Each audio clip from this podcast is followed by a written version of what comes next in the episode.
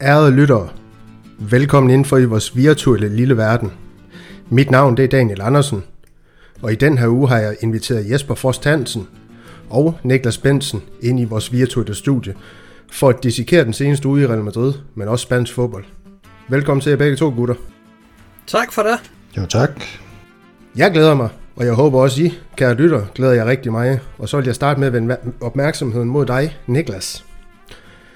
Hvordan vil du vurdere Benzemas Ballon d'Or-kandidatur? Vi skal jo lige have dit stemmebånd i gang, så nu får du lige den her til at starte op på.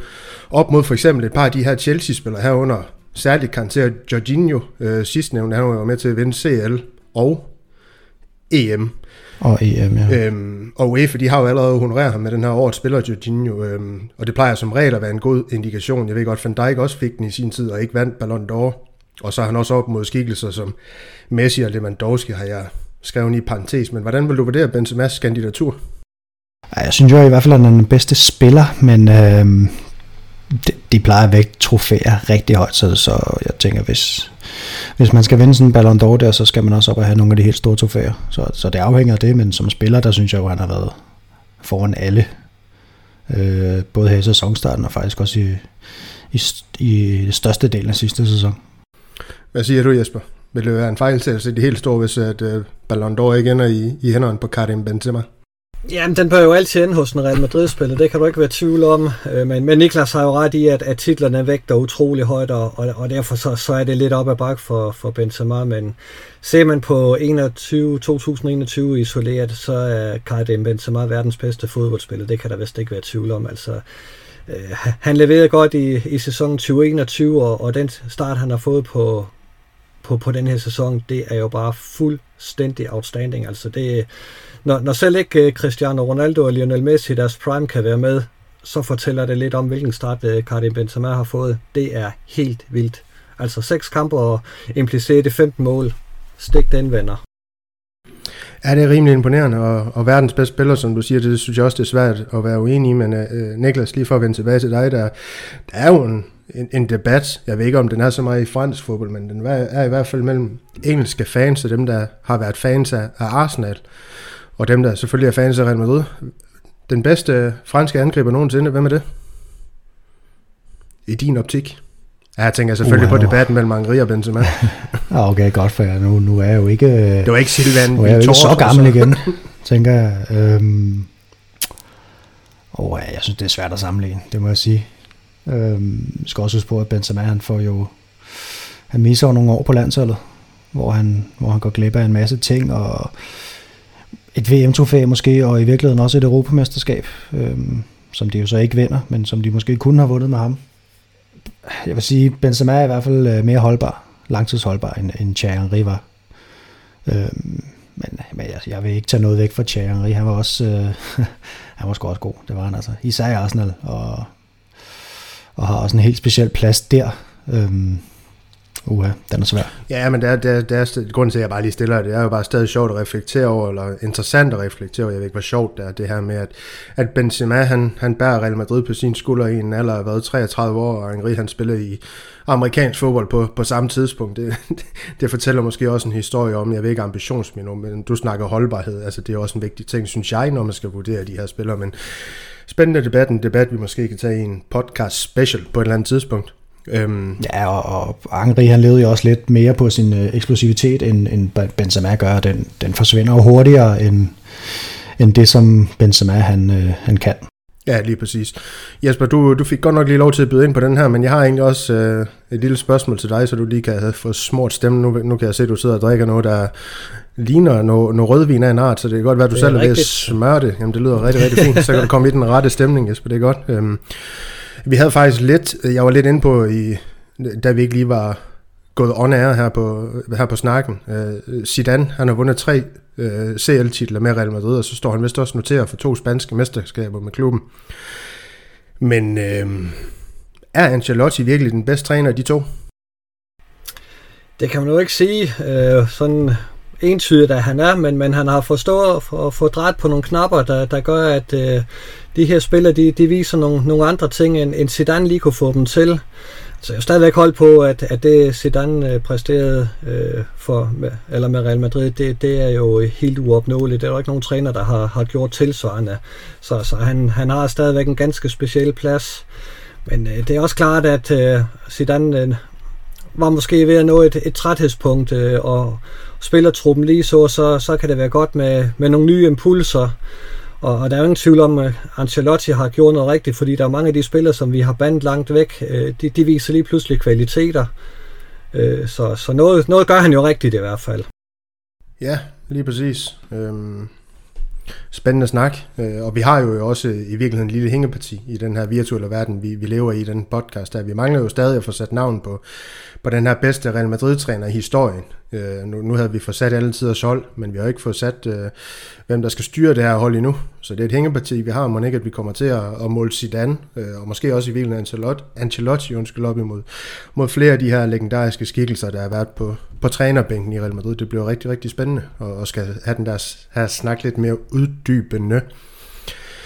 Men øh, det var fint lige at komme i gang på, gutter. Øh, og inden vi hopper videre til de her kampe, vi skal igennem, og ugens nyheder på madridista punktum d k, hvor I har sendt nogle særdeles interessante bud, vi skal forbi La Liga, og de her ugens detaljer, lavpunkter og, og højdepunkter, så, øh, så skal vi allerede have i gang i quizzen nu, gutter. Er I klar på? Det bliver man vel aldrig helt, men yep. Lad os tage den. Ja, det, det er fuldstændig fremragende. Det er, jeg ved ikke engang, om man kan sige, det er random, men øh, Niklas, jeg har, jeg har valgt i anledning af, at du skulle... Øh, stå for at kigge lidt nærmere på den her Valencia-kamp, som vi vinder to et. Der har jeg valgt, at du skal have et spørgsmål om en kamp mellem Real Madrid og Valencia. Vi skal helt tilbage til to tusind, Niklas. Så det er enogtyve oh, ja. år tilbage i tiden. Det er Champions League-finalen. Øhm, ja. Real Madrid vinder tre nul i den kamp. Hvilke Real Madrid-spillere, og det er egentlig så simpelt, tegner sig for målene i den her Champions League-final? Det gør øh, Raul. Det er ene. Det er korrekt. Men hvor han afdribler keeperen, så tror jeg også, at Steve McManaman scorer et. Det gør han også.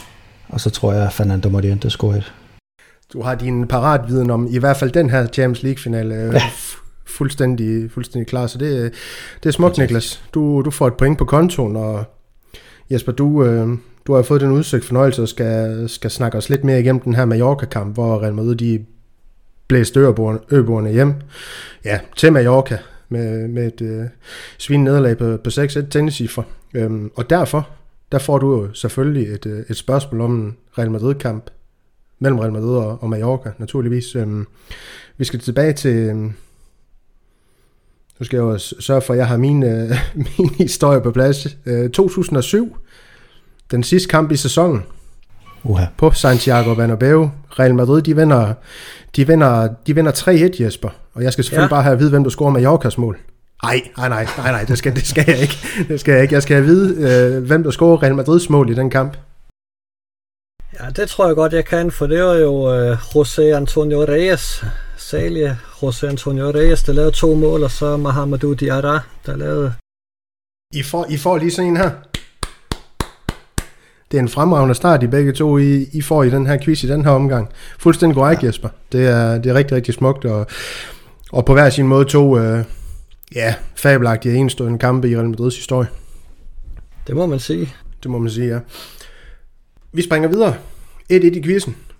Men vi iler videre til, til ugens kampe. Øhm, og vi skal først forbi den her sejr, vi får mod Valencia, som jeg lige snakker om, hvor vi vinder to et. Øhm, og jeg går lige, øh, når formalia igennem, altså startopstilling. Courtois, Cabral, Militão, Alaba og Nacho i bagkæden. Så har vi Casemiro, Modric, Valverde på midtbanen, og Vinicius, Hazard og Benzema, de tegner sig for angrebet.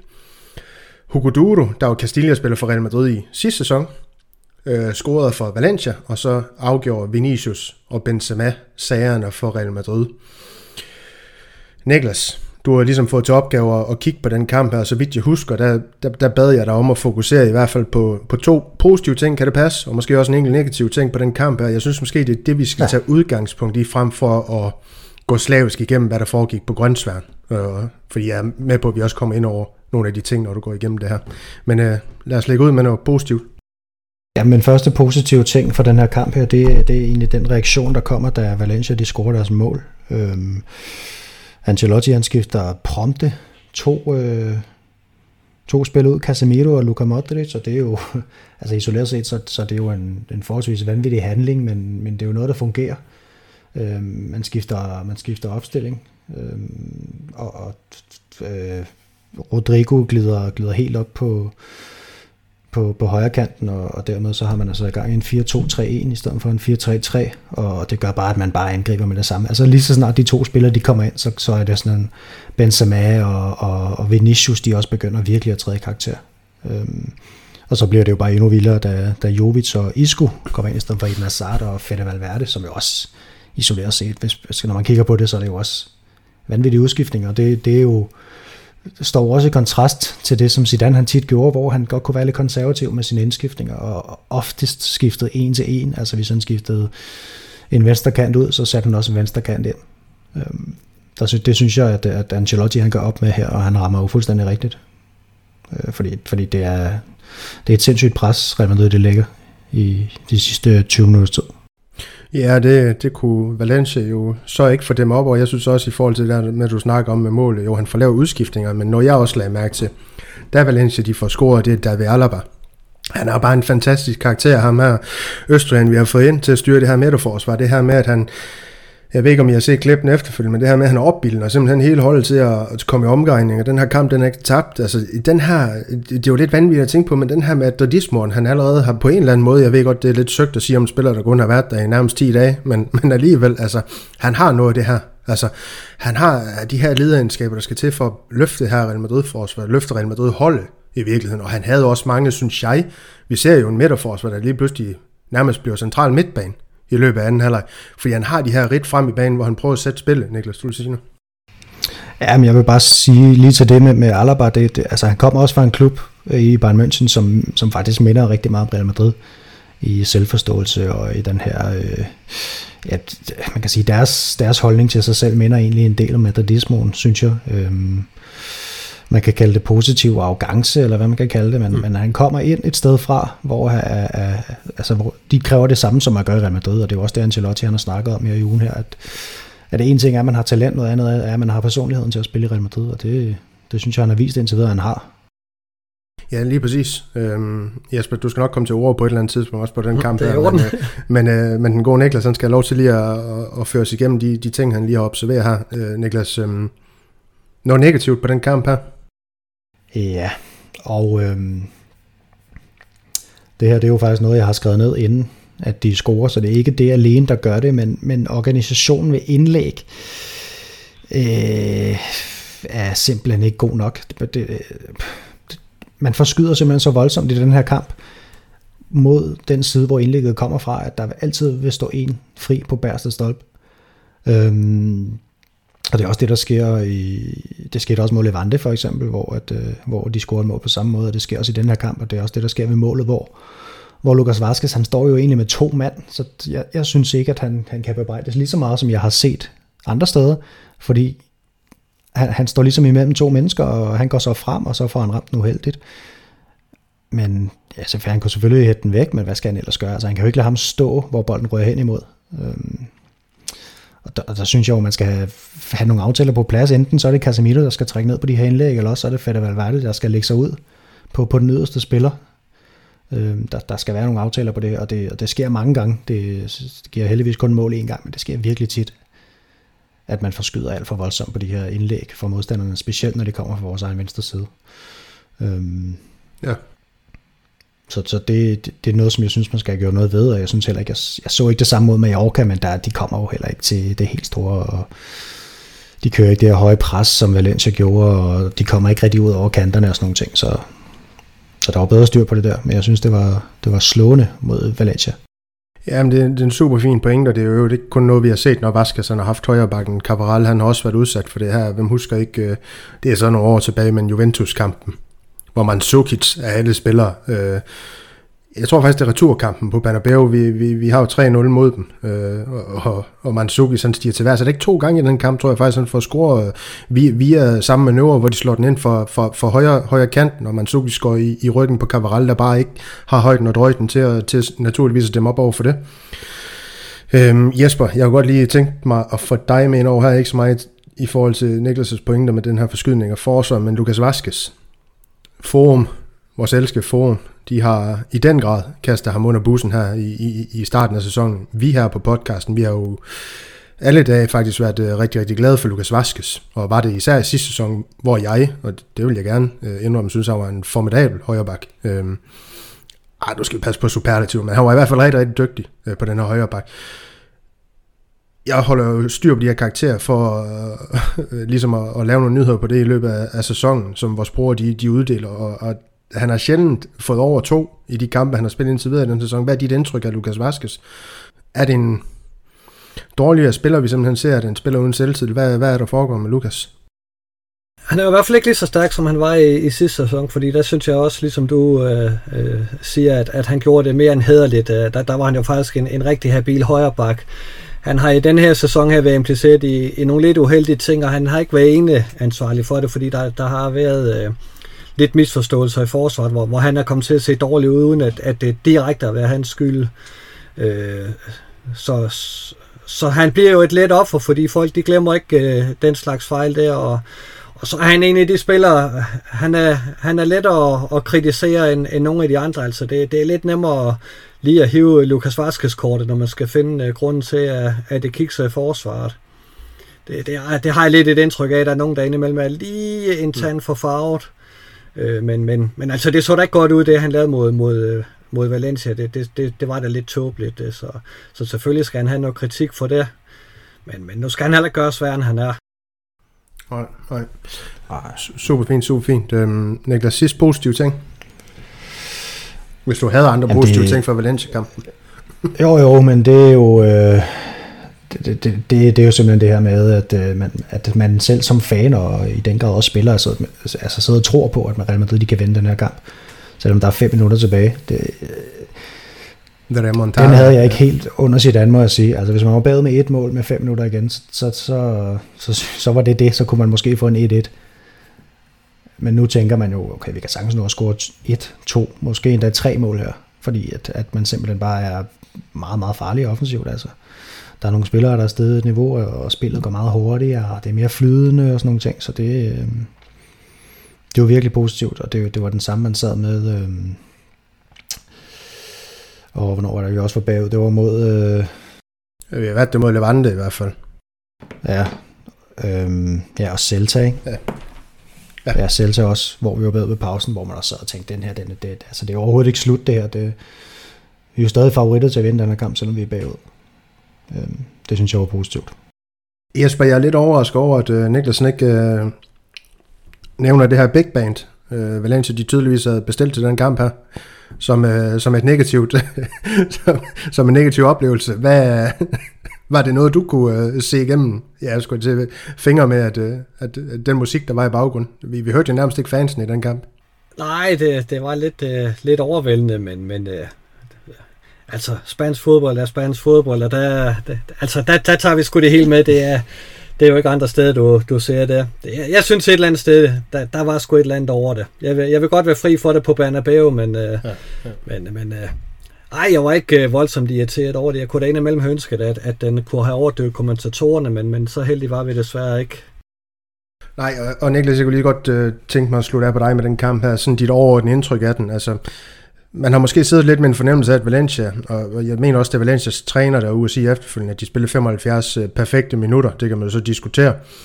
Fordi sandheden er jo, når du gransker statistikkerne på kampen, at det har været mere end jævnbyrdigt. Vi har haft flere skud på mål øh, inden for rammen, inden, inden Valencia. Vi havde mere boldbesiddelse end dem. Vores X G, der var højere. Altså, var det bare en fornemmelse? Var det fordi, de fik... Ja, det ved jeg ikke. Lagt et højt tryk på en eller anden måde i, i første halvleg, men man måske sad med den fornemmelse, at vi blev domineret af Valencia på et tidspunkt i kampen. Altså, det er jo nødvendigvis ikke det rigtige billede, jo. Nej, altså, jo, jeg synes også, jeg synes Valencia, de starter jo klart bedst, og øhm, jeg, jeg tror, det, jeg tror det er efter omkring femoghalvtreds, der synes jeg, at, at Real Madrid faktisk begynder at være klart bedre end Valencia, men, men de scorer så ti minutter efter Valencia, og så, så, ja, så bliver Real Madrid endnu bedre end Valencia. Øhm, men, men, men det var uskarpt i første halvleg, det, det må vi også sige. Altså, det, de havde lagt den rigtige taktik Valencia, og de kom med et højt pres, der var svært at spille sig ud af. Øhm, og det har vi set et par gange, at det kan give mål mod Real Madrid. Øhm, specielt i starten af kampene, det lykkedes så ikke her, men, men også det der med at være klar fra start, det var egentlig også en af mine, en af mine pointer for den her kamp. Ja. Øhm, men jo, ja, de, de, jeg synes sådan set, at Valencia, de skal roses, de var gode. Øh, men de kunne ikke stå imod til sidst. Det, men de forhindrede jo også en masse, altså det, sådan en som Vinicius for eksempel, han, han spiller jo ikke nogen dårlig kamp eller noget som helst, men det første lange stykke tid, der bliver det til mange forsøg, og han gør mange rigtige ting, men det bliver aldrig sådan helt vildt farligt, vel? Før, at, øh, før man begynder at skifte taktik, faktisk. Og han lykkes jo kun med, med én dribling, så vidt jeg husker, ud af fem forsøg, faktisk. Og det er jo, det er jo meget usædvanligt. Ja, lige præcis. Men øhm, ja, lad os et eller andet sted slutte på den. Altså, det er jo, det er jo tre point på en afsindig svær øh, udebane historisk set for Real Madrid. Øh, det er et sted, hvor vi plejer at have det svært, og det havde vi også sidste sæson, det husker vi alle sammen. Jeg ved ikke, var det, var det tre straffespark, der blev scoret på os i den kamp? Øh, Soler, alle tre, hat-trick på straffespark. Så, ja, så selvmål. Ja, præcis, så det er jo bare vigtigt at, at få de her sejre, uanset hvor ja, grimme eller ikke grimme de har været. Altså, der er også noget smukt, som du selv siger, Niklas, over det her med at, den her remontada-indstilling, hvor vi kæmper til det sidste. Og, og, og simpelthen tror på det, ikke også? Altså et point, det er jo ikke engang nok. Det var de tre, vi gik efter til sidst, ikke? Altså det, det, er, jo, det er jo også smukt, og det er jo nyt i forhold til Zidane, som du også er inde på. Jesper, Mallorca-kampen, den skal, yes. vi, den skal vi til nu. Uh, startopstillingen i den kamp, som vi i øvrigt vinder seks et, det er Courtois på kassen. Uh, ikke noget overraskende. Der er Nacho, han får så højere bakken, fordi Cabral, han, ja, han blev skadet mod... Uh, mod Valencia, det kommer vi ind på senere i, i den her snak, det ved jeg. Øhm, Militão og Alaba i den centrale forsvar, så får Miguel Gutierrez vensterbakken i den her kamp, og så stiller han den her dynamiske midtbane, kan man i virkeligheden godt kalde den, kan man ikke det med Camavinga, Asensio og Valverde. Øhm, Vinicius, Rodrigo i den her kamp, og så Benzema på toppen. Asensio, han, han basker tre ind, Benzema to, og Isco, han får lavet en enkelt, og så er det ham her Lee Kang In, Kang In, Øh, fra, fra Mallorca, der får, får score øboernes mål. Jesper, hvad skal vi starte med den kamp her? Noget positivt eller noget negativt? Jamen, der er jo næsten kun positivt at sige om den kamp. Altså, jeg må indrømme, jeg, jeg er højt op at køre på den kamp endnu, ja, fordi jeg ja. synes, der var så rigtig mange gode ting at tage med. Så jeg har haft lidt svært ved at, at skulle begrænse det til to, gode, øh, to positive ting. Fyr løs, fyr løs. Ja, den, den første, jeg har, har valgt, det, det var det her med, at... Øh, at vi havde seks spillere i startopstillingen, som, som er øh, nogle af de spillere, vi regner med, skal være grundstammen på, på Real Madrid, Madrids hold de kommende ti år. Altså Miguel Gutierrez på øh, venstrebakken, Eder Militao centralt, Camavinga og Fede Valverde på den centrale midtbane, og så Vinicius og Rodrigo i front, og, og de gjorde det jo fremragende. Øh, sådan i, i det store hele, altså der, der var skønhedsfejl øh, især i forsvaret med, med Miguel Gutierrez og Eder Militão, som måske ikke lige spillede deres bedste kamp, men, men de slap hæderligt fra det, og, og, og de andre gjorde det jo aldeles fremragende, og det synes jeg bare er mega positivt, at, at de går ind og viser ansvar, øh, godt nok på en lidt billig baggrund, og vi får en drømmestart, som, som selvfølgelig også ryster øh, Mallorca lidt, men, men altså det er nogle spillere, man kan mærke, og det er nogle spillere, man, man tør have nogle forventninger til, øh, også i det fremadrettede. Og det synes jeg bare var, var vildt dejligt at se, øh, at, at de går ind og tager ansvar, at de øh, øh, hvad hedder det, byder ind med ting, som, som er afgørende for, for kampens forløb. Ja, lige præcis, Niklas. Jeg kan jo lige tage dig med ind over her med den her glædesros, øh, lysrøde sky. Jesper, han svæver på efter den her kamp. Er det en, du også svæver på sammen med ham? Nej, det, det ja, kan sgu nok ikke holde til, det var, men, men... Det, var, det var virkelig fremragende. Altså, jeg sad sådan set med en fornemmelse af, at man kunne score i hver eneste angreb, man havde. Mm. Øh, jeg, på et tidspunkt i starten af kampen, der sad jeg og tænkte, at der kan blive ti nul den kamp her. For de, de kunne bare slet ikke stå imod Mallorca. Altså, de, de, var, de, de var fuldstændig for, forkert indstillet, og de fik aldrig rigtig justeret det. Øh, så jeg synes, det var, det var tæt på perfekt, og den her... Øh, Den her måde, han erstatter øh, Casemiro på med Camavinga, som er langt mere progressiv i sit spil, det, det fungerede sindssygt godt i den her kamp. Jamen, det gjorde det. Og det var nok også øh, derfor jeg ikke snakkede så meget i Camavinga. Du var lidt inde på ham, Niklas, mod Valencia, hvordan han også, hans indskiftning i den kamp også kommer til at ændre Real Madrids dynamik. Og den ser man jo fra start af i den her kamp. Altså det er jo det er lang tid siden, vi har haft en spiller på, på sekseren, som vel var udgangspunktet i den her kamp, i virkeligheden for Camavinga, der, der kan lave de ting, han simpelthen kan på bolden. Og, og det synes jeg jo, det er en, en, en stor fornøjelse. Ikke sagt, at Casemiro han er en dårlig teknisk spiller, men med Camavinga så unge. Altså, han, han bliver simpelthen vidunderlig på den lange bane, og det synes jeg måske også i virkeligheden, han er nu. Øh, Jesper, du... Øh, Du sagde jo, at han var en spiller, der... Hvad var jeg sagde? Jeg, jeg, jeg synes, man skulle kalde ham et... Hvordan var det var? Var det et udviklingsprojekt på en eller anden måde, og du, du havde et lidt andet ord, og du ville pådute ham, men, men er han ikke ved, allerede ved at spille sig ind sådan tættere på noget fast spillelse nærmest i hver kamp, ham her franskmand? Jo, jeg må da indrømme, jeg er vildt overrasket, fordi mm. jeg havde ham som sådan en, en udviklingsspiller, der, der skulle ja. spille sig ind langsomt, og i, i de kommende år øh, tilspille sig en fast plads. Men altså... Øh han gik jo ind i går og simpelthen styrede den midtbane, som om han var tredive år og havde spillet i Real Madrid de sidste ti år. Ja. Altså defensivt øh, ned og hjælpe til og, og lave de taklinger, der skal til. Fordele boldene fremadrettet. Det var ikke bare L B-bold øh, to meter til højre til venstre. Det var lange afleveringer. Det var korte, præcise afleveringer. Det var det hele. Øh, hvad hedder det? Vores, vores gode bruger på, på forumet, Delaret, har, har sammenlignet ham med, med Clarence Seedorf. Og det må jeg sige, den, den kan jeg faktisk godt følge. Det, det har vi snakket om tidligere, at øh, når vi nu skulle fortælle, hvilken slags spiller han var. Jeg synes, han minder om, om Seedorf øh, med, med den øh, arbejdsradius, han har, og, og den, øh, del, eller de dele af banen, han, han dækker. Der, der er det et, et, et ganske glimrende sammenligningsgrundlag. Og det, jeg er bare vildt imponeret over, at han kommer ind som atten-årig og, og tager teten på midtbanen og siger, giv mig bolden, så skal jeg fordele den rundt. Det, det er vildt godt. Ja, ja. Øh, Jesper, nu, nu ved jeg ikke, om du har noget negativt på den her kamp, men så kunne jeg i hvert fald godt st- tænke mig at stille et spørgsmål op som djævelens advokat her. Fordi det var fuldstændig fremragende selvfølgelig, at Asensio han, han endelig har en god kamp øh, med udgangspunkt for otteren her på midtbanen. Øh, hvad kan man sige? Ancelottis opfindelse med ham på en eller anden måde. De har tre mål.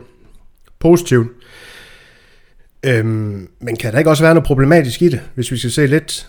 Lidt sådan med, med de her negative briller. Altså, han har jo allerede, i hvert fald ifølge bulletiner i spansk presse, været lidt utilfreds med, at han ikke har fået så meget spilletid her i, her i starten af sæsonen. Så ved jeg godt, at han efterfølgende her, efter kampen mod Mallorca, hvor han selvfølgelig, ligesom dig, svæver på en lysrød sky, har været ude og udtale sig at, øh, om, at øh, jamen, øh, han har den plads, han har, og at han vil spille, hvor, hvor Ancelotti, han, han, han synes, han skal spille, så alle de ting, han man nogle gange siger, ikke også... Øh, kan der ikke være noget problematisk i en spiller, der, der måske har en tendens til at blive utilfreds, går ind og gør så godt på en position, hvor der er så dygtige spillere i forvejen? Altså, vi vil også spille til, til Valverde. Der er Camavinga, Kroos, han er ikke engang kommet tilbage, Modric. Jo, det er jo kun et positivt problem, og det er dejligt, at Carlo Ancelotti bliver stillet over for, for den slags problemer, han skal finde ud af, hvem der gør det mindst dårligt frem for... frem for at, at skulle vælge at vrage mellem, mellem en masse dårlige spillere. Altså, der, der er det rart, at, at, at han har nogle, nogle spillere her, som, som virkelig går ind og byder ind. Og Marco Asensio var faktisk mit, mit andet positive nedslag, fordi ja. jeg synes, øh, den her midtbaneplads, han får, øh, der kommer han meget bedre til sin ret, til virker det til. Øh, fordi vi har tidligere set ham på, på højrekanten, hvor han bliver lidt låst i, i sin bevægelse, og ikke rigtig kan afdrible en mand og komme på, på skudhold. Det kan han fra den her midtbaneplads, øh, sammen med, med Camavinga, Fede og Valverde, fordi de komplementerer hinanden så fremragende. Øh, og jeg, jeg er faktisk lidt forventningsfuld i forhold til Marco Asensio, hvad han kan byde ind med i, i de øvrige kampe i sæsonen, fordi... Øh, Jeg synes, han, han viser nogle, nogle ting her, hvor han kommer med i feltet, øh, og det er også det, han laver to af sine mål, hvor han, han kommer med helt ind øh, under mål. Og, øh, så så jeg, jeg glæder mig til at se mere til ham, og, og jeg, jeg synes, det var fint, at han brokkede sig, og så efterfølgende viste, at der var en grund til, at han brokkede sig. Der har man tit set spiller bare brokke sig, og så ikke vise noget efterfølgende. Der, der, der tog han lige skeen i den anden hånd, det er fremragende. Jamen, du kan ikke rokke så afsted, Jesper. Det er fuldstændig fremragende at høre, at du er så positiv over, at øh, ikke at du nødvendigvis er negativ på Real Madrid nogensinde, men øh, der er det selvfølgelig også noget at være positiv over, det er klart. Niklas, Real Madrids pres i den her kamp mod Mallorca, det var lige noget helt andet, vi skulle ind på nu. Hvordan, øh, hvordan oplevede du det? Altså, jeg ved, det var noget, Ancelotti, han i flere, på flere pressemøder i hvert fald har adresseret det, det var et af de store fokusområder, fordi Det er jo ikke nogen hemmelighed, det er sådan, Ancelotti han gerne vil spille forsvar for Real Madrid, så angrebene de måske også kan starte lidt øh, længere frem på banen, frem for at man skal, man skal helt ned og stå i også. Hvordan oplever du det imod Mallorca, selvom at vi kan blive ved med at sige, at det var en billig baggrund? Ja, men det bliver det jo også kun, fordi man, øh, fordi man spiller øh, rigtig godt, kan man sige. Og, og Jesper sagde det, inden at vi startede her, at der var jo også i forrige sæson og sidste sæson rigtig mange kampe, hvor man kunne kalde det en billig baggrund, hvor man ikke vandt seks et. Altså, det... det man kan vinde de kampe, som man spiller. Man kan jo ikke vinde øh, over Barcelona, hvis man spiller mod Mallorca. Øh, men men altså, altså, jeg, jeg må sige offensivt, og, og det vil jeg næsten tillade mig at kalde det. Øh, også når Real Madrid ikke havde bolden, der synes jeg, at den her kamp, den var, den var næsten perfekt. Altså, det er lige før seks mål er for lidt. Øh, selvom vores X G viser noget andet, men det kan vi så snakke om en anden gang, fordi der, der bliver heller ikke taget højde for, at øh, hvem der er, der sparker på mål, for eksempel. Altså sådan en som Asensio, hans tredje mål, giver en, en X G-værdi på nul komma nul fire, og der tænker jeg, at dem der sparker han jo ind. I hvert fald hver tredje gang. Så, så i virkeligheden skulle den give nul komma tredive, ikke også? Men, men, men man kan også se det, altså i forhold til kamp mod Valencia, der, der, der kører vi i virkeligheden mere med et tremandsforsvar, vil, vil jeg næsten påstå, med, med Nacho på venstre bakke, i den her kamp, der, der synes jeg, at der kommer begge vores backs også med, med, med frem i et højt pres, og Asensio og Valverde har, en, har et, et sindssygt højt udgangspunkt øh, kampen igennem, og, og Camavinga har vi jo snakket om, han er over det hele, og han kan nå at være det, fordi han er så hurtig. Altså der er en situation, hvor han med her Lago Junior på, på venstrekanten simpelthen bare prøver på at spurte fra ham, men, men det virker som om, at Camavinga han bare lunder ved siden af ham, og bare følger med. Altså det...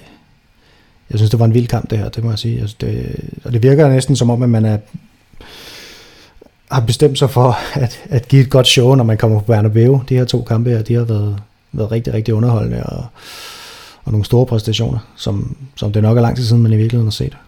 Ja, lige præcis. Det har den hjemmebane i så sandhed også øh, fortjent, også de fans her, der har ventet så lang tid for at kan, kunne komme tilbage på, på Santiago Bernabeu. Øh, Ancelotti han udtalte desuden på pressemødet forud for kampen mod Mallorca, at spillere som Mandi, Marcelo og Kroos er tilbage næste uge. Så der er jo kun positive problemer, lader det til i Real Madrid lige for tiden. Øhm, Jesper, er der noget mere, vi skal have med for den kamp her, eller skal vi glide videre i, i teksten? Nej, altså, hvad hedder det? Det, det er jo lidt bemærkelsesværdigt, at uh, Carlos, uh, Carlo Ancelotti holder, hvad hedder det, uh, Modric og Casemiro og Eden Hazard ude i hele kampen mod, mod Mallorca her, at, at det simpelthen ikke er nødvendigt at gøre brug af dem, at, at de bare kan få et hvil, og så samtidig har man Kroos og Bale og Ferland Mendy ude med skader. Altså, det er seks spillere, som, som kunne glide direkte ind i startopstillingen.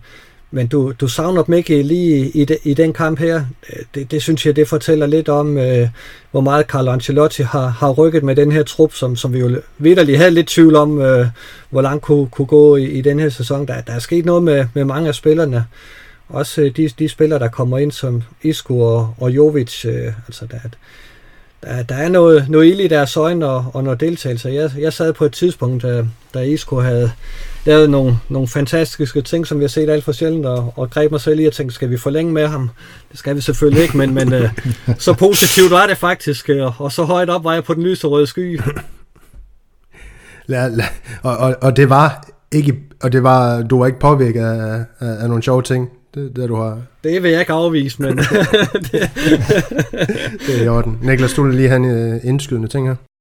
Ja, det, det er også i forhold til det her med reserver, at, at det er jo nogle helt andre typer, der kommer ind end, end Modric og, og Kroos for eksempel på den her midtbane her. Det, og det udnytter man jo, i stedet for at de skal forsøge at være de samme spillere. Altså spillet går meget hurtigere på den her måde her, og hvis man kigger på, at vi har det her kort med de gennemsnitlige positioner, altså Asensio og, og Valverde, de ligger stort set på samme position gennemsnitligt, som, som Vinicius og Rodrigo gør det.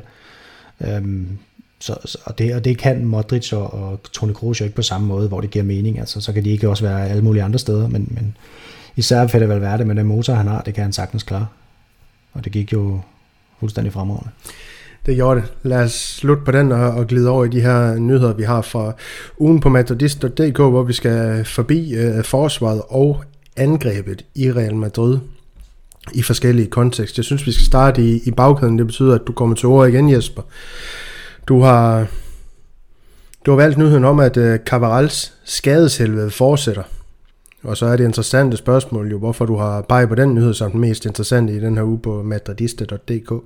Ja, det, det er jo fordi, uh, At nu, nu har vi i, i nogle kamp snakket om, at han så ud, som om han var tilbage, og, og, og faktisk var kommet så fuldt og helt over, over de her skader her. Han gjorde, gjorde det faktisk fremragende i de kampe, han var med. Så er det vildt forbandet, at, at han ryger ind i en, en ny skadespause ud i en, en måneds tid nu. Især fordi Lucas Vázquez jo ikke øh, spiller op til det, han har gjort i sidste sæson, og vi har udlejet øh, Odriozola til, til en bænkeplads i Fiorentina. Øh, så, så er vi lige pludselig lidt øh, tyndt besat på, på den plads, øh, og, og, og det samme i den anden side øh, af forsvaret, hvor øh, ja, både Marcelo og Ferland Mandi er ude. Det giver lidt pres øh, og, og lidt brug for, at øh, Carlo Ancelotti opfinder noget, og, og forhåbentlig kan Sergio Santos, Santos øh, fortsætte de gode takter, som han viste i går, da han skiftede ind, fordi det er jo en af den slags spillere, man godt kan få brug for, øh, hvis øh, hvad hedder det, Dani Carvajal øh, fortsætter med at skulle være lige så meget ud, som han var i sidste sæson. Det er faktisk lidt bekymrende med ham, synes jeg. Jamen, spændende overvejelse, altså spændende tanker, Jesper. Det var måske også sammen her den sidste, jeg ville have smidt videre i hovedet på Niklas. Øh, Sergio Santos, øh, hans kamp mod Mallorca. Øh, er der perspektiver i selvfølgelig den kamp, han spiller, men også øh, på den længere bane i den her sæson allerede? Ja, det er en spiller, Ancelotti, ligesom Jesper er inde på, man skal simpelthen satse på allerede nu. Der, der skal op og, og være måske, det vil ikke anden gardering øh, til det, der foregår. Øh, fordi Lucas Vázquez, det har jo set lidt øh, svingende ud. Nej, jeg ved ikke, om han skal være anden gradering. Det bliver han måske, fordi at øh, Carvajal han sidder ude. Øh, men det giver jo mening, hvis, hvis han er en spiller, man mener på sigt, kan komme op på førsteholdet, og så allerede gøre det stille og roligt nu. Øh, simpelthen fordi man kan, ikke, man kan ikke regne med, at Carvajal er der øh, i løbet af en hel sæson. Man kan ikke regne med, at han er der til de vigtige kampe, som, som forhåbentlig kommer sidst på sæsonen. Og de sidste to sæsoner mener jeg, at det er syv forskellige spillere, der har spillet højre bak, og man vil jo gerne undgå, tænker jeg, at få Marvin Park og Fede Valverde til at spille den igen. Og så med Lucas Vázquez lidt, lidt svage sæsonstart, må man sige, så, så, så, så vil det give mening i hvert fald at prøve ham af. Jamen, det skal blive spændende at se med ham her, Sergio Santos. Jeg mente jo ikke i, i tidernes morgen, at han var skåret til at, at blive en Real Madrid førsteholdsspiller. Det er jo heller ikke sikkert, at han gør på den, på den lange bane, at, at han ikke udvikler sig nok.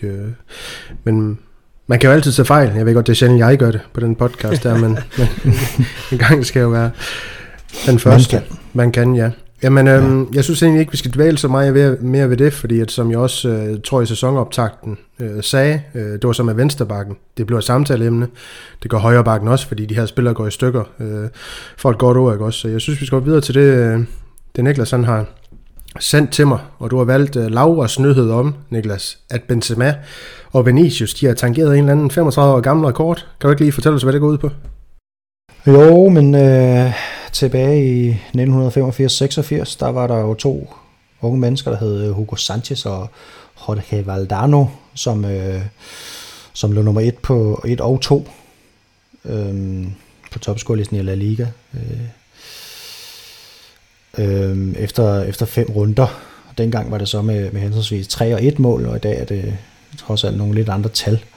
Øh, men det er altså første gang i femogtredive år, at det sker i, i Real Madrid, og det øh, Det er måske ikke i sig selv sådan helt vildt interessant, men det er helt vildt interessant, at vi har to så pivhamrende giftige spillere, fordi vi er gået igennem to sæsoner, hvor der kun har været én, der har kunnet score mål.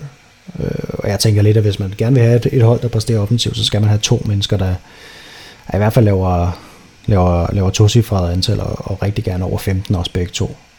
Så det... Og gerne over seksten også. Nå, det mener du. Så spørger dig, Daniel, i hvert fald. seksten, seksten plus, det vil være godt. Ja, det vil være rigtig godt. Det skal Benzema nok øh, nå. Og så, så, så det her med, hvis vi lige tager Karim Benzema alene, altså han har været involveret i femten mål i, i de her øh, seks kampe her, og nu har jeg ikke lige stilling på kampene, der bliver spillet lige nu, men før dagens kampe, så øh, er der i hvert fald ikke noget hold i La Liga udover Real Madrid, der har lavet mere end elleve mål. Så det, det, er jo, det er jo i sig selv fuldstændig vanvittigt. Ja, jamen, jamen det er det, og det er jo, kan jeg jo bare sige som det er, det er jo det Ancelotti han kan, og det var det han sagde han ville gøre, lægge mål på, på de spillere her, man kan sige, Benzema han havde det, men, og det var derfor jeg var sådan lidt skråsikker på, at vi også ville komme til at se noget andet fra Vinicius, altså de tanker han havde omkring det, Ancelotti, jeg synes det var rigtig spændende, rigtig simpelt det han sagde selvfølgelig, men når man siger, der er simpelt, det behøver ikke at være simpelt på fodboldbanen. Altså, der, der er lidt noget, noget mest over ham på en eller anden måde. Den her måde, han har fået udviklet den her offensiv på. Så gigantisk kredit sammen. Du vil fortsætte med at snakke, Niklas.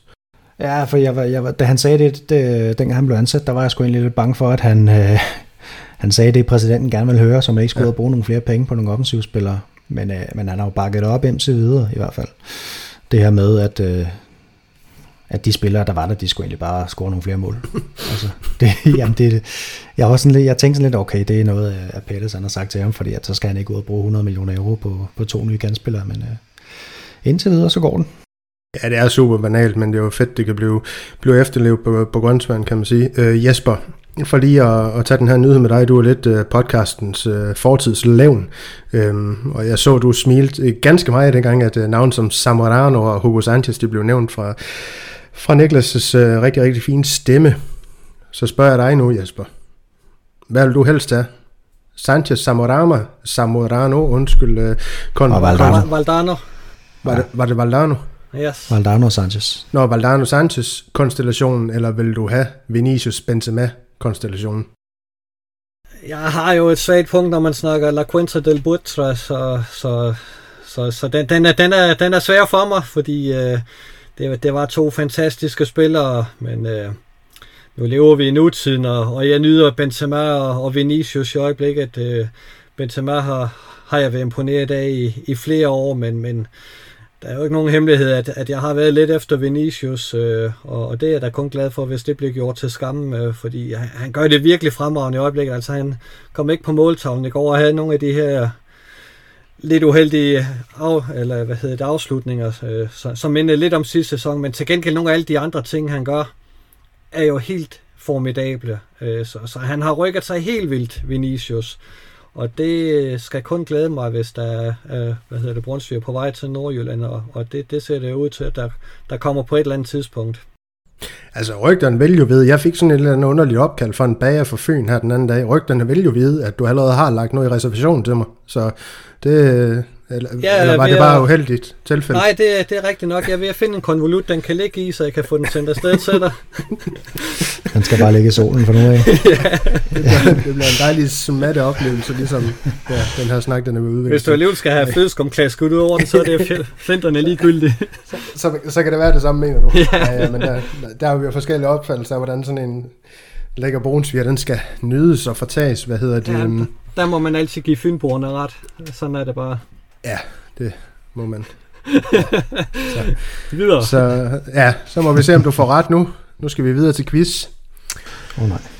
et et.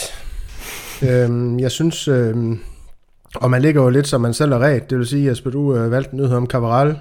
Øh, Niklas, du valgte en nyhed om øh, Benzema og Vinicius. Det er så Benzema, du skal forholde sig til. Øh, Jesper, du skal forholde sig til Cabral. Jesper, dig først. Cabral, han har spillet to hundrede nioghalvfems kampe på tværs af alle turneringer for Real Madrid. Og jeg skal sådan set bare have videre dig, hvor mange mål og oplæg står Cabral noteret for til sammen. Vil du have tre svarmuligheder, eller tager du det bare for hoften? Ah, lad mig prøve at få uh, tre svarmuligheder. Det kan godt gå galt alligevel, men så har vi da ikke det som undskyldning. Svarmulighed nummer et er niogfyrre. Svarmulighed nummer to er treogtres. Og svarmulighed nummer tre er syvoghalvtreds. Hold da kæft, det er så højt op. Så er jeg da glad for, at jeg fik de tre svarmuligheder. øh, ikke at jeg ikke kan svare forkert alligevel, det tror jeg som godt, jeg kan.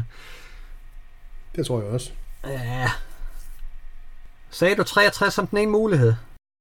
Jeg sagde niogfyrre, treogtres og syvoghalvtreds. Ah, treogtres, det er et flot tal. Han, vi går hele vejen med, med Carvajal. treogtres. Han, øh, han står noteret for syvoghalvtreds mål og oplæg til sammen i hans Real Madrid-karriere, men det var der jo ikke andet tæt på, Jesper. Jeg har aldrig været så tæt på. Der har du ikke, det smukt. Så er det spændende at se, om din øvelse den går ud på det samme, Niklas. Om du allerede har fundet tallene frem. Har du det? Det vil tiden vise. Nej, det har jeg ikke. Det har du ikke. Øhm, samme øvelse for dig, bare med Karim Benzema. Jeg skal vide, om du også vil have svarmuligheder, eller om du bare tager den fra fra hoften. Åh, men for, jeg, for ikke at, at virke for arrogant, så tror jeg gerne, at jeg vil have nogle svarmuligheder. Det er så fint. Nu skal jeg lige se her. Benzema, han står nu... Benzema, han står... Mål plus assist. Ja, lige præcis. Benzema, ja. Han står noteret for fem hundrede og seksogtres kampe, og det mål og assist, jeg skal have, er der. Er det fire hundrede og otteogtredive, han har lavet på tværs af alle turneringer? Er det tre hundrede og fireoghalvfems? Eller er det tre fire otte otte? Og når lige har nummer to hundrede eller liga af mål.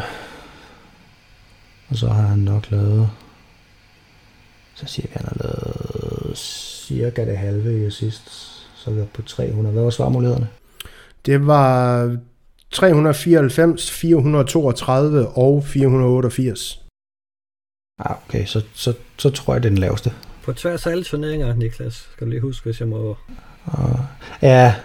Skal lige have ja, men så ligger også. Vi... Jeg ved ikke, hvor mange han har også lavet rigtig mange Champions League og Copa.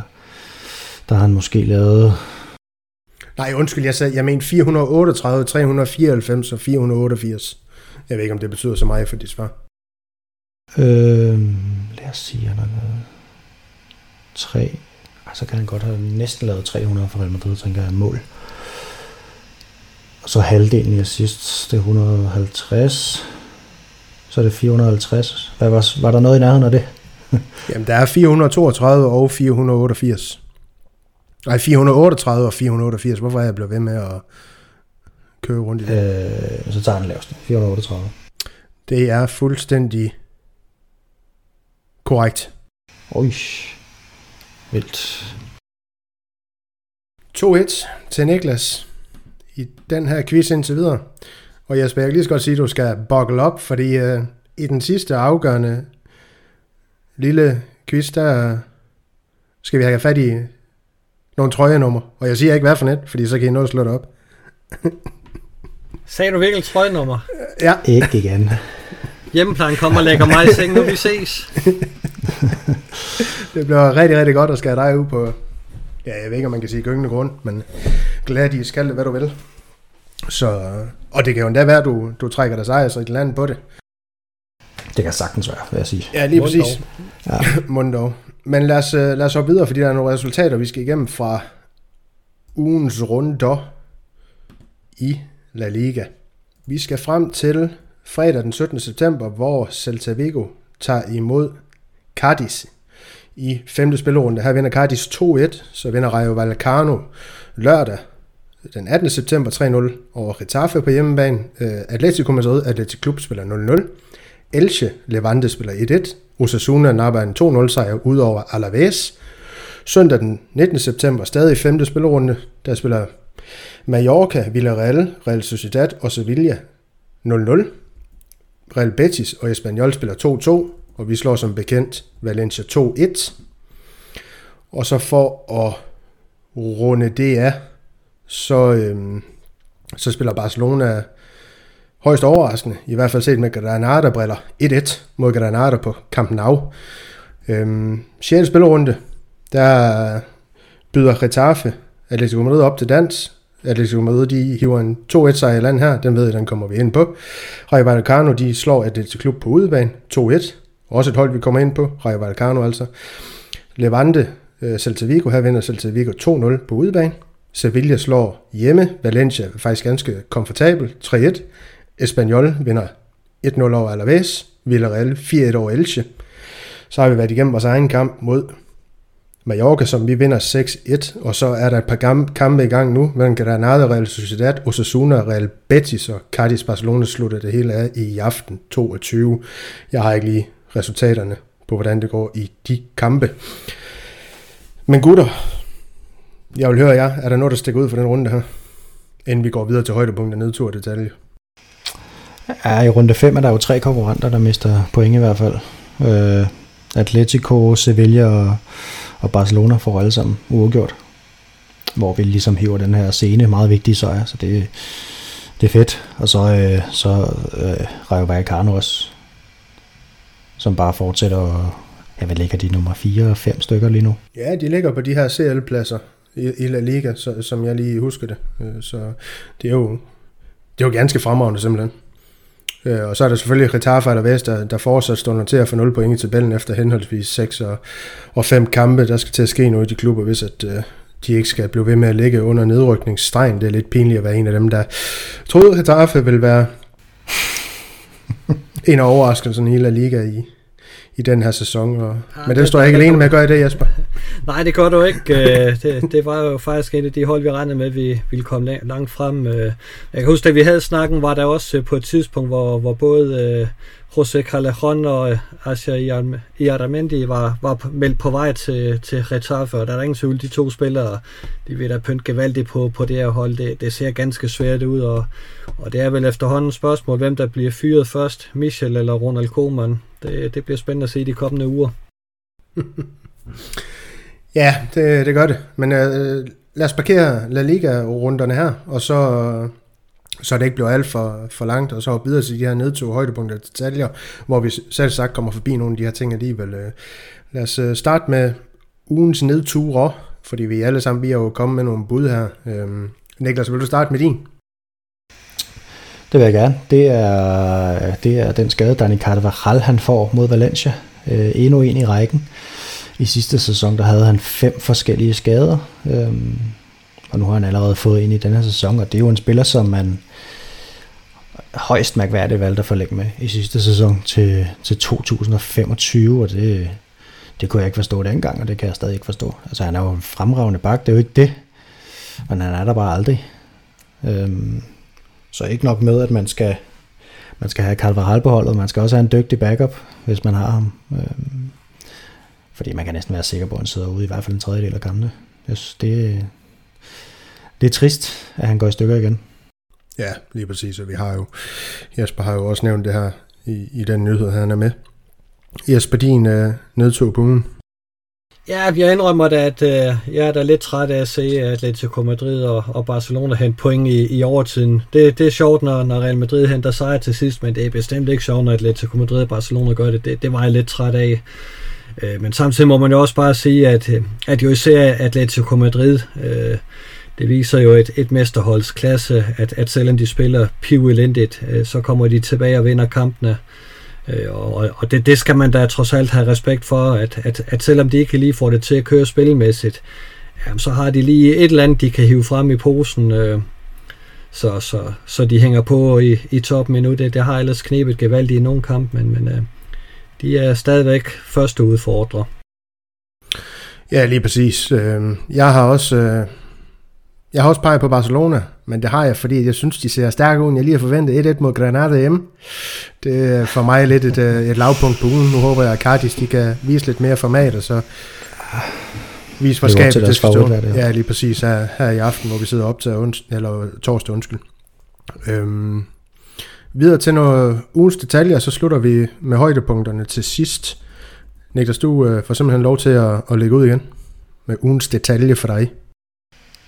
Ja, det er simpelthen, at øh, vi har fået det første spanske Real Madrid-hattrick i tolv år.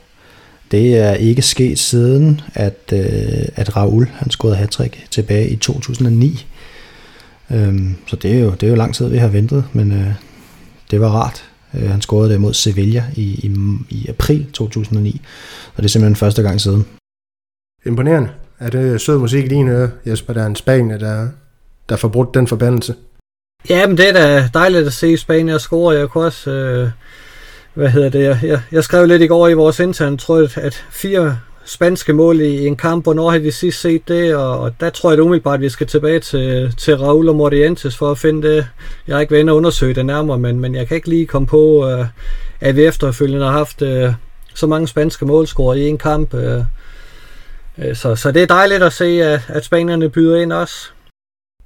Ja, lige præcis, og apropos ham, ham der lavede de her tre mål i, mod Mallorca, Mallorca, Marco Asensio, så er det din ugens detalje, Jesper, hans rolle, midtbanerolle. Ja, fordi det, det er jo noget af det, at, at Carlo Ancelotti har snakket om, at han vil forsøge at og, hvad hedder det, finde en, en ny plads til, til Asensio, hvor, hvor man får lidt mere ud af ham, og som jeg nævnte tidligere, så, så synes jeg faktisk, at, at Asensio ser spændende ud på den her midtbane, fordi han er lidt mere dynamisk inden centralt, og, og er bedre til at kunne komme med ind i feltet og, og være målfarlig, end han er på kanten, hvor han bliver låst, og hvor han ikke rigtig har evnerne til at, at kunne drible forbi modstanderne. Så, så øh, hvis vi kan udvikle på den rolle der, så tror jeg faktisk, at han kan blive en, en ganske vigtig øh, bredespiller for, for Real Madrid. Det, det er i hvert fald spændende, det der er, er i gang.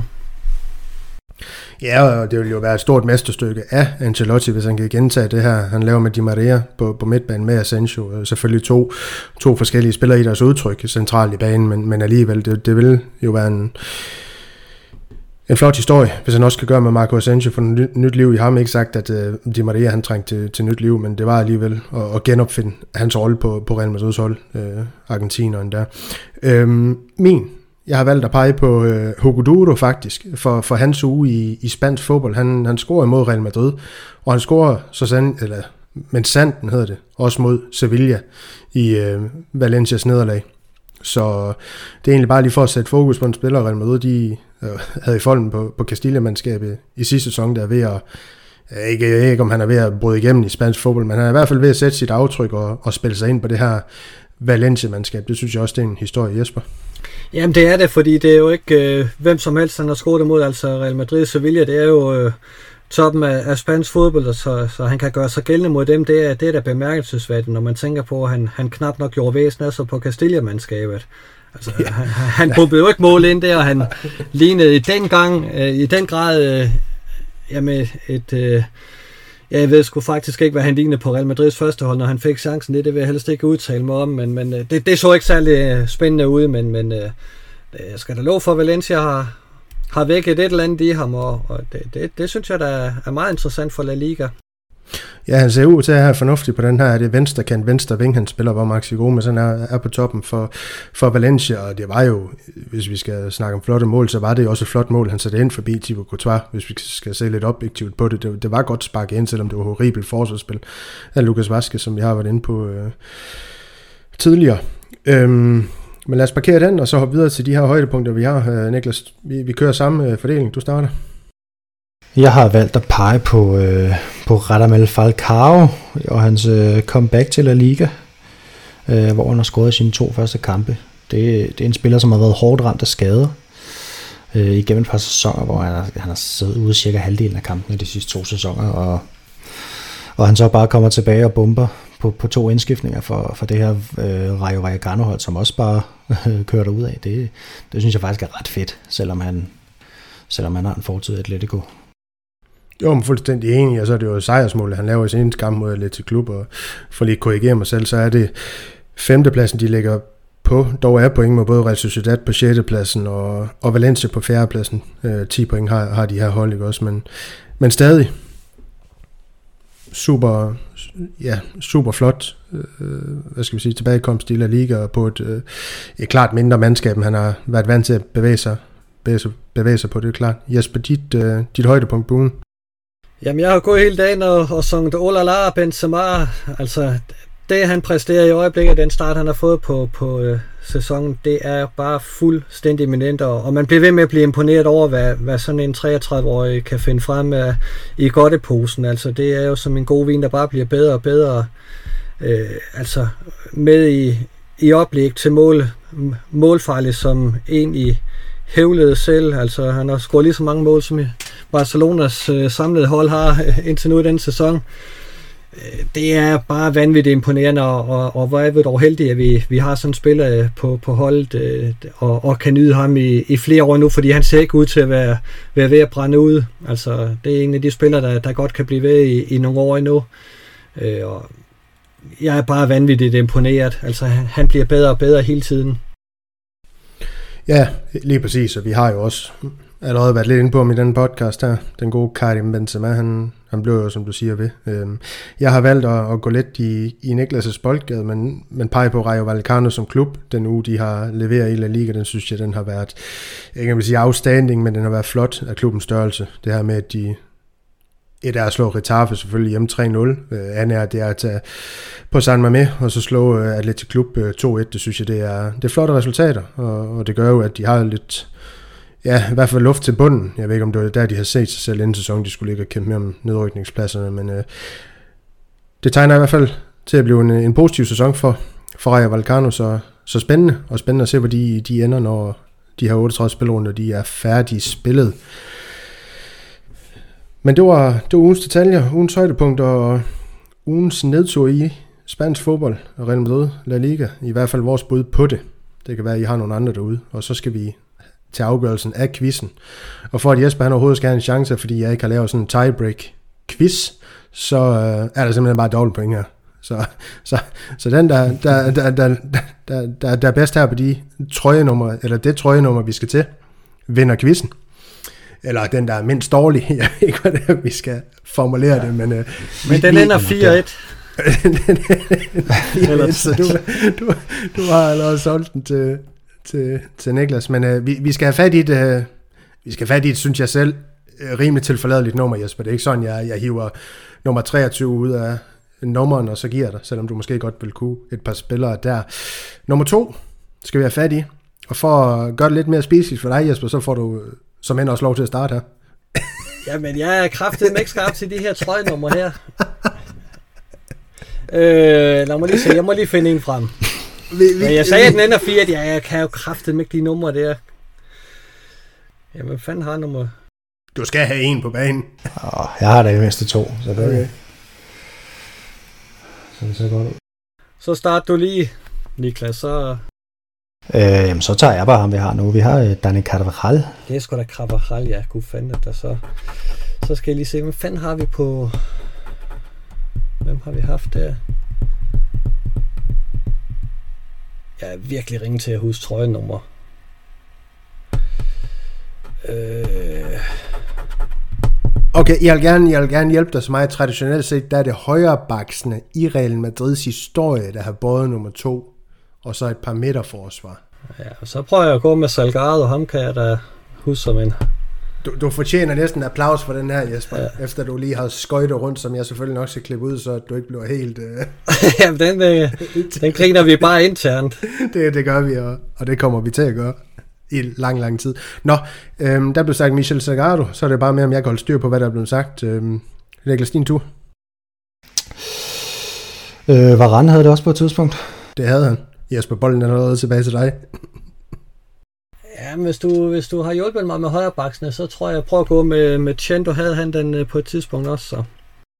Ja, det havde han. Og det er lidt vildt, du ikke hiver den nu af nummeren til at starte med. Det må jeg altså bare sige. Til ja. Betragtning, hvor, hvor glad du har været ja, for ham. Jeg ser, jeg ser ham. Spillerne forfra. Jeg ser dem ikke bagfra. Jeg ikke... du er ikke med i bruser. Niklas. Ja. Øhm... Jeg har det som om, at Carvalho havde den på et tidspunkt også, selvom han også havde noget andet. Han har haft, øh, han startede med nummer elleve, så vidt jeg husker, og så fik han efterfølgende nummer to, kan det passe. Øhm, han har i hvert fald haft både nummer to i Real Madrid. Det er godt. Ja, du ånder lettet ud, det kan jeg sgu godt forstå. Ja, det kan jeg godt. Jeg vil se, hvor fanden jeg kan finde mit åndedræt henne, fordi nummer to... Åh, oh, jeg vil være... Hvis ikke jeg allerede har været presset, så er det der for alvor nu. Fan har haft den... Uh... Der er sagt Carvajal, der er sagt Carvalho, der er sagt Salgado, og der er sagt Chendo. Kan det passe? Ja. Ja. Fra, hvad skal vi sige, der er tre navne fra otteoghalvfems nioghalvfems sæsonen og frem. Altså også op igennem nullerne, op igennem tierne, som du... Oh, skulle jeg prøve at gå med Panucci måske? Kunne han have haft den? Så tænkte han otteoghalvfems nioghalvfems Panucci. Det er fuldstændig korrekt, Jesper. Nå, det var som jeg havde. Jamen, øh... så er vi i det her årtusind. Der er to, siger du? Lige præcis. Som vi ikke har haft. En, der havde den i ni ti, og så en, der havde den på et andet tidspunkt. den, den anden, der havde den, han havde den fra tolv tretten sæsonen og frem til, til og med femten seksten sæsonen i Real Madrid. Det var det var lige af historie. tolv tretten. Og så er det tolv tretten til fjorten femten. Ja, tolv tretten til femten seksten. femten seksten. Hmm. Hvornår var der, der Varane havde den? Ham har vi også sagt, jo. Det tror jeg ikke. Har jeg ikke sagt Varane? Jo, jeg mener, at Varane er sagt. Jo, jeg sagde Varane. Nå, jamen, ja. så, så var det ham, der havde den der. Sorry, okay. Det er mig, der... Ja. Ja. Så er det ni ti. Det var... Jeg var meget fuld i den periode. Det var starten af tyverne, jeg ved. Øhm... ni ti. Hold kæft, mand. Albiol. Det var det ikke. Nej, men det var et solidt bud, skulle jeg til at sige. Det, det var det ikke, som du siger. Øhm, så øhm, sejren, den går lidt... Man kan kalde det heldigt. Nej, jeg vil, jeg vil godt lige gå ind og se, at den her, den ender uafgjort, fordi øh, sådan som jeg var ude og sejler, sådan som jeg skulle øh, bankes i gang, så, øh, så kan jeg ikke vinde den her. Men øh, hvis Niklas er med på... Den... jo ikke for fanden. Nej, nej, Ej. men øh, I, det vil det, det lige godt. Hvis, hvis Niklas er med på en, en deler, og, og Daniel kan godkende det, så, øh, så, så deler vi sgu. Det, det kan jeg godt. Lad os sige, I deler i porten, og det var Grande, vi skulle have fat i i ni ti. Jeg er rimelig sikker på, at han overgår til et andet nummer derefter i Real Madrid. Det er dumt, mand. Øhm, ja. En spiller som Kiki Sanchez Flores har også båret øh, nummer to, det gjorde han i fireoghalvfems femoghalvfems. Jeg ved ikke, det er sådan lidt blurry med, med dit nummer for den gang, fordi så vidt jeg husker, var der navn bagpå øh, i, i den tid. Øh, Så, så, så den opgørelse, der er på transfermarkedet, den er sådan lidt sjov nogle gange, fordi at, der står jo Chendo, han havde det fra treogfirs, fireogfirs og frem til syvoghalvfems, otteoghalvfems, men alligevel havde Kiki Sanchez Flores også nummer i fireoghalvfems, femoghalvfems, så ja, det er sådan lidt sjovt, hvordan det er opgjort.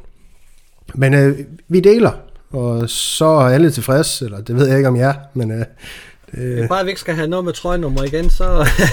Jeg tror faktisk kun, jeg graver trøjenummer frem. Øh, næste gang er det Castilla øh, trøjenummer, vi skal, vi skal have fat i. Øhm, men øh, det blev som sagt en, en deler i, i quizzen her, og ja, det var det, vi havde til jer i, i den her omgang fra madridist punktum d k podcast. Øhm, jeg vil som altid opfordre jer til at abonnere på vores podcast, hvis I ikke allerede gør det i forvejen. Smid os en anmeldelse. Giv os nogle stjerner og egentlig bare sprede bud- budskabet om, øh, ja, hvis jeg selv kan sige det, Danmarks øh, bedste podcast. Og så har vi den her mobile paybox, som jeg flaggede for sidste gang, hvor I har mulighed for at støtte vores podcast og, og vores generelle arbejde, især Jesper og, og Niklas' arbejde med nyheder på, på madridist punktum d k med et ja, økonomisk bidrag efter eget ønske. Det er ikke sådan, vi, vi siger, at I, I skal give dit og dat, øh, men, men, men alt luner, og, og vel godt, vi også kan udvikle den her podcast på andre måder. Og der er heldigvis nogen, der har benyttet, benyttet sig af den her mulighed øh, efter seneste øh, podcaster til de personer, der skal selvfølgelig lyde ydmygt, men, men, men også rigtig, rigtig stort tak herfra. Ja, det er flot. Det må jeg sige. Det, det, er, vi, det er vi virkelig glade for. Øh, ikke øh, bare det økonomiske beløb, men, men, men altså også den anerkendelse af det arbejde, der bliver lagt i det. Det, det synes jeg, det er lækkert. Ja, fordi det er også nogle flotte kommentarer, vi får, får med på vejen i de her... Øh, donationer, hvis man kan kalde det det. Så ta- der skal lyde tak. Og herudover, der er vi aktive på Instagram, Instagram, og kæft, Daniel, Instagram, hvor, hvor Nikolaj, han øh, laver et fremragende stykke arbejde. Ikke en, man, man hører snak på den podcast her. Han er lidt i kulisserne på madridist punktum d k, men han er værdsat, og han laver et fremragende stykke arbejde på, på den platform. Herudover, der er vi også at finde på Twitter, hvor det mest er Niklas og undertegne, altså Daniel, I interagerer med derinde. Og desuden vil jeg naturligvis slå et øh, slag for vores øh, Facebook-side madridist punktum d k podcast, hvor vi gerne tager imod ris, ros og forslag, ligesom vi forsøger at, at snakke mere derinde, så vi kan få udviklet det her virtuelle produkt. Og så er der egentlig bare tilbage at sige, at øh, vi ses derude på vores øh, SoMe-platforme og på gensyn i næste uge. Ala Madrid. En nada más.